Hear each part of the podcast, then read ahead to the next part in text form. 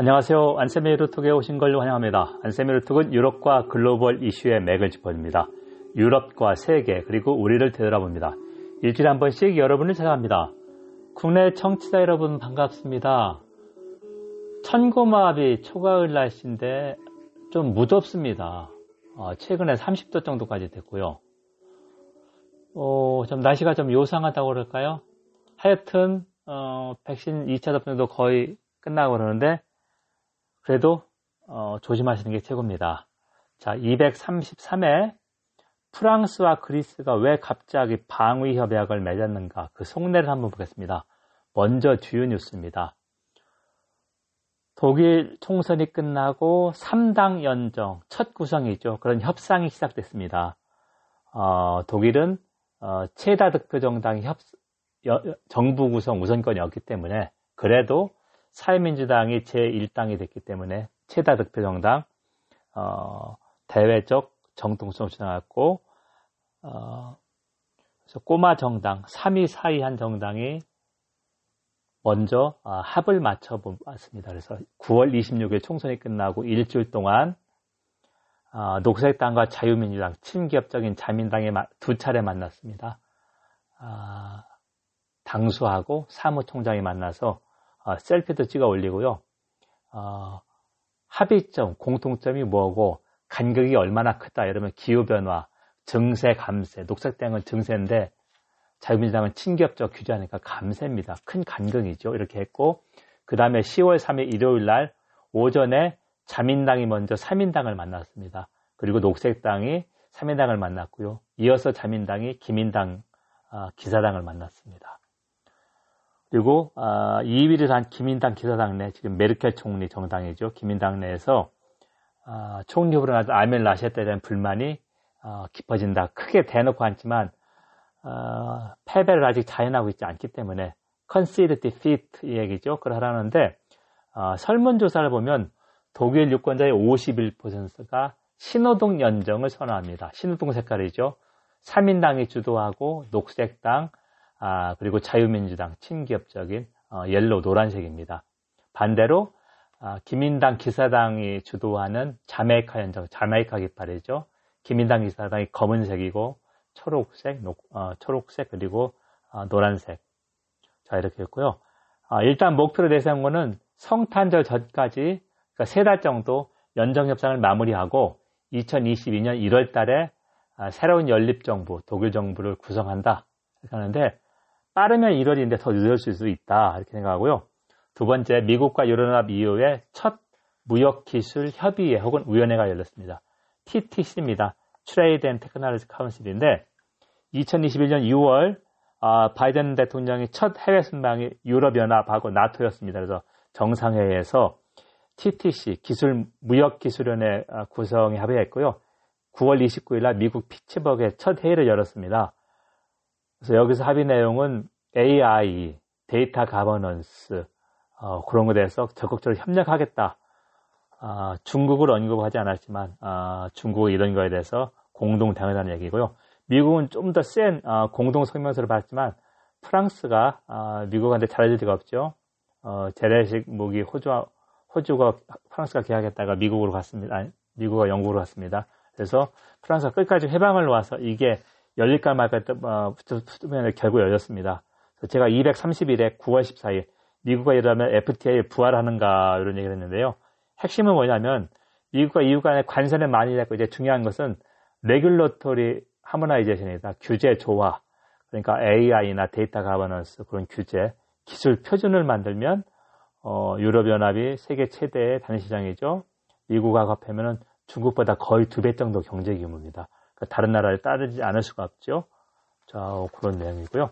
세 번째, 영국에서 주유 대란, 오일런이 일어났다 이런 얘기인데요. 어, 백화점 오픈런이라는 용어를 저는 경제에서 처음 봤습니다. 백화점 문 열자마자 사치품 매장을 가서 산다, 아니면 보복 소비 그런 얘기가 나왔는데요. 어, 영국이 선진국이라지만 우리 입장에서는 도저히 이해가 안 가는 건데요. 영국은 산유국입니다. 근데 기름이 부족한 게 아니라 운전수가 부족해서 주유소에 기름을 공급하지 못하고 있습니다. 그래서 9월 23일부터 해서 지금 거의 열흘이 되는데 열흘 지나서야 겨우 200명의 어, 군대 운전수, 탱크로리 드라이버를 투입했다. 우리나라 같으면 야단 맞겠죠. 근데 영국 이렇습니다. 어, 21년 전의 일인데요. 21년 이때쯤이네요. 2000년 9월 중순에 제가 영국에 처음 도착해서 어, 9월 말에 수업이 시작하니까 준비를 하고 있었는데 그때도 탱크로리 운전수들이 파업을 해서 오일런이 있었습니다. 주유소에 기름이 없다고. 자, 근데 왜 이렇게 생겼냐면 브렉시트하고 팬데믹 때문이다. 브렉시트 후에 영국에서 환영하는 분위기가 없으니까 아, 자유 이동이 또 이제 허용이 안 되니까 아, 폴란드나 이런 동부 유럽 탱크로리 드라이버들이 고국으로 돌아가거나 다른 EU 현국으로 갔습니다. 그러니까 부족하죠. 그래서 9만 명 정도가 부족한데 기업들이 세 달 전부터 큰일 났다. 물류가 안 된다. 어, 크리스마스 때까지 지금 식료품도 일부 식료품도 부족합니다. 근데 정부가 뭐라 그러냐? 보리스 존슨 보조 국무총리 아, 총리가 이거는 조정기다. 이제까지 그러니까 브렉시트 이전까지 어, 저임금에 의존할 수 없다. 임금 올려줘라. 근데 기업들이 운전수가 부족해서 임금을 올려야 되는데 물류가 안 되는데 어떻게 올려야겠습니까? 이렇게 얘기하고 있습니다. 어, 그리고 이제 팬데믹 때문에 어, 로리 드라이버 등에서 일부는 전염병에 걸려서 코로나19에 걸려 쉬고 있고 일부는 이제 훈련이 안 된 거죠. 충원이. 자, 그렇게 됐다. 당분간 계속된다. 근데 정부는, 영국 정부는 만천 명, 세달 비자를 내주겠다. 이거 는 턱도 없이 부족합니다. 9만 명 넘게 부족한데 만천 명 내서 뭐 하느냐. 자, 그리고, 어, 다른 회원국, 폴란드나 독일 아니면은 이런 루마니아 이쪽 회원국 탱크로리 운전선이 뭐라고 하냐면, 네덜란드나 독일 가면 비자 없이 몇 년 마음대로 살 수 있고, 임금도 훨씬 높은데 왜 우리가 세 달 비자 그거 가지고 어, 이주하겠냐 이렇게 얘기를 하고 있습니까? 그러니까 이제 이 문제가 한 달 안에 끝나는 게 아니라 계속된다. 그러니까 운전수 부족, 물류 대란. 그러면 이제 어, 인플레이션도 오르는 거죠. 어, 식료품 가격이 오르니까. 이제 브렉시트를 지지하는 게 서민인데 이 사람들한테 나쁜 경제적 영향인데도 총리는 남몰라 지금 자신있게 너무 어떤 거만하게 행동하고 있습니다. 여러분 지금 안쌤의 유로톡을 청취하고 있습니다. 안쌤의 유로톡은 유럽과 글로벌 이슈의 맥을 짚어줍니다. 유럽과 세계 그리고 우리를 되돌아봅니다. 일주일에 한 번씩 여러분을 찾아갑니다. 오늘은 233회 10월 첫째 주 방송입니다. 어, 천고마비를 맞는데 너무 덥습니다. 접, 백신 접, 2차 접종 다 끝나가는데 여러분 건강이 최고입니다. 그래도 조심하십시오. 자, 왜 프랑스와 그리스가 방위 협약을 맺었는가? 그거를 한번 좀 분석해 보겠습니다. 프랑스나 그리스다 나토 북대서양 조약기구 회원국입니다. 그래서 나토 조약의 구조에 따르면 집단 안보입니다. 한 회원국이 공격을 따르면 다른 회원국이 방어한다 이건데요.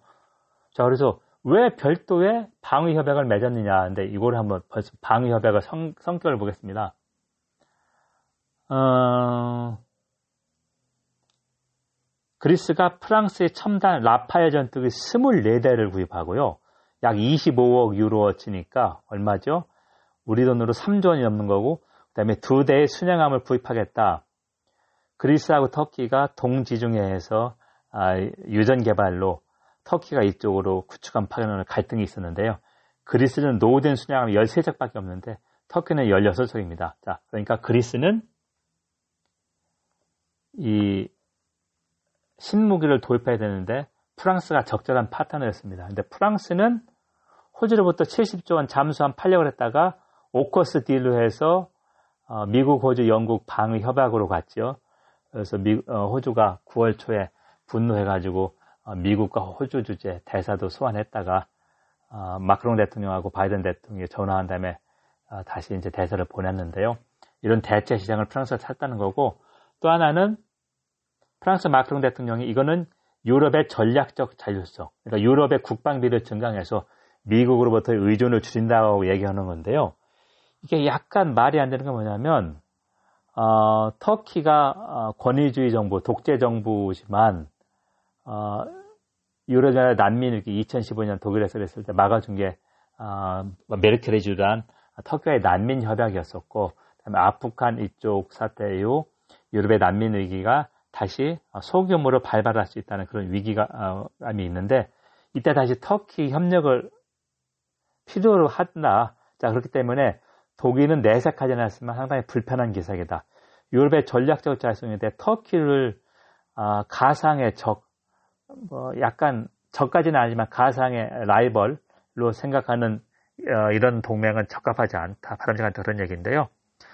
그러니까 프랑스하고 그리스가 추가돼서 이스라엘, 이집트, 아랍에미리트 중에 반터키 전선을 약하지만 이렇게 형성했다 이렇게 볼 수 있고 프랑스는 또 하나 아, 내년 봄 4월에 대통령 선거를 앞두고 마크롱 대통령이 적극적으로 이런 아, 국방 세일즈를 해야 되죠.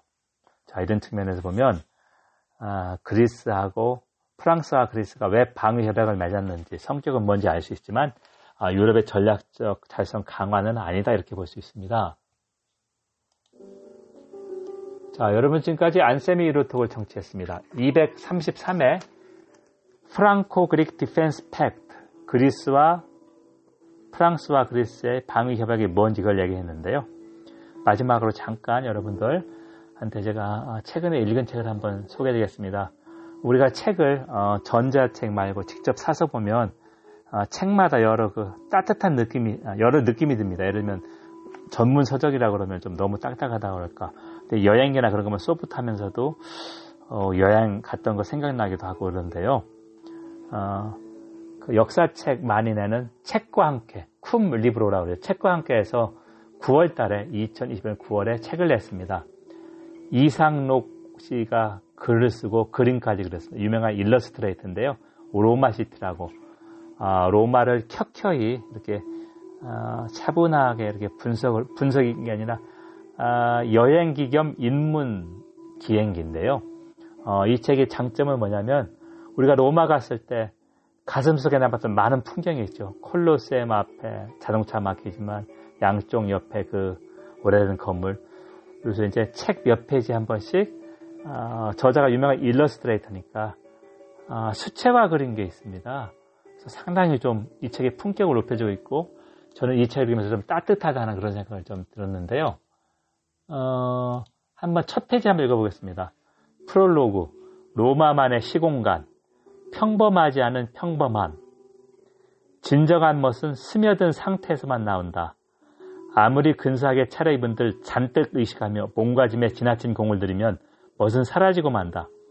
몸과 마음에 꼭 맞지 않아 넘치는 상태는 자신이 가장 먼저 알아채는 법이고 그때의 부산스러움은 바깥으로 적나라하게 드러나니까.